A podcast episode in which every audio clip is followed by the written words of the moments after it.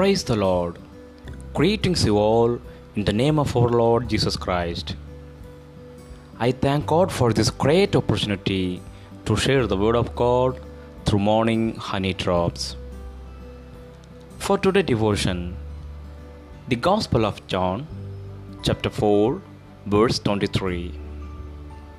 True worshippers will worship the Father in the Spirit and in truth. She finally had the chance to visit the church. Inside the deepest part of the basement, she reached the small cave or grotto. Candles filled the narrow space and hanging lamps illuminated a corner of the floor. There it was, a 14 pointed silver star, covering a raised bit of the marble floor. She was in Bethlehem's grotto of the Nativity, the place marking the spot where, according to tradition, Christ was born. Yet the writer, Anne Dillard, felt less than impressed, realizing God was much bigger than that spot. Still, such places have always held great significance in our faith stories. Another such place is mentioned in the conversation between Jesus and the woman at the well, the mountain where her ancestors worshipped, referring to Mount Gerizim. It was sacred to the Samaritans, who contrasted it to the Jewish insistence that Jerusalem was where to worship God. However, Jesus declared the time had arrived when worship was no longer specific to a place but a person.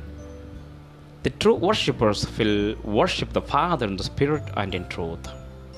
The woman declared her faith in the Messiah, but she didn't realize she was talking to him. Then Jesus declared, I, the one speaking, to you I am He. God isn't limited to any mountain or physical space. He is present with us everywhere. The true pilgrimage we make each day is to approach His throne as we boldly say, Our Father, and He is there. What difference does it make to you knowing that God is Spirit, always and ever present? And what will you praise Him for in this moment? We pray. Dear Heavenly Father, thank you, Lord, that you are a loving God, and we thank you that you are always present and that we don't have to go to a specific place to be near you or worship you. May our hearts be continuously filled with your praises as we live in constant connection with you. Thank you, Lord, for everything.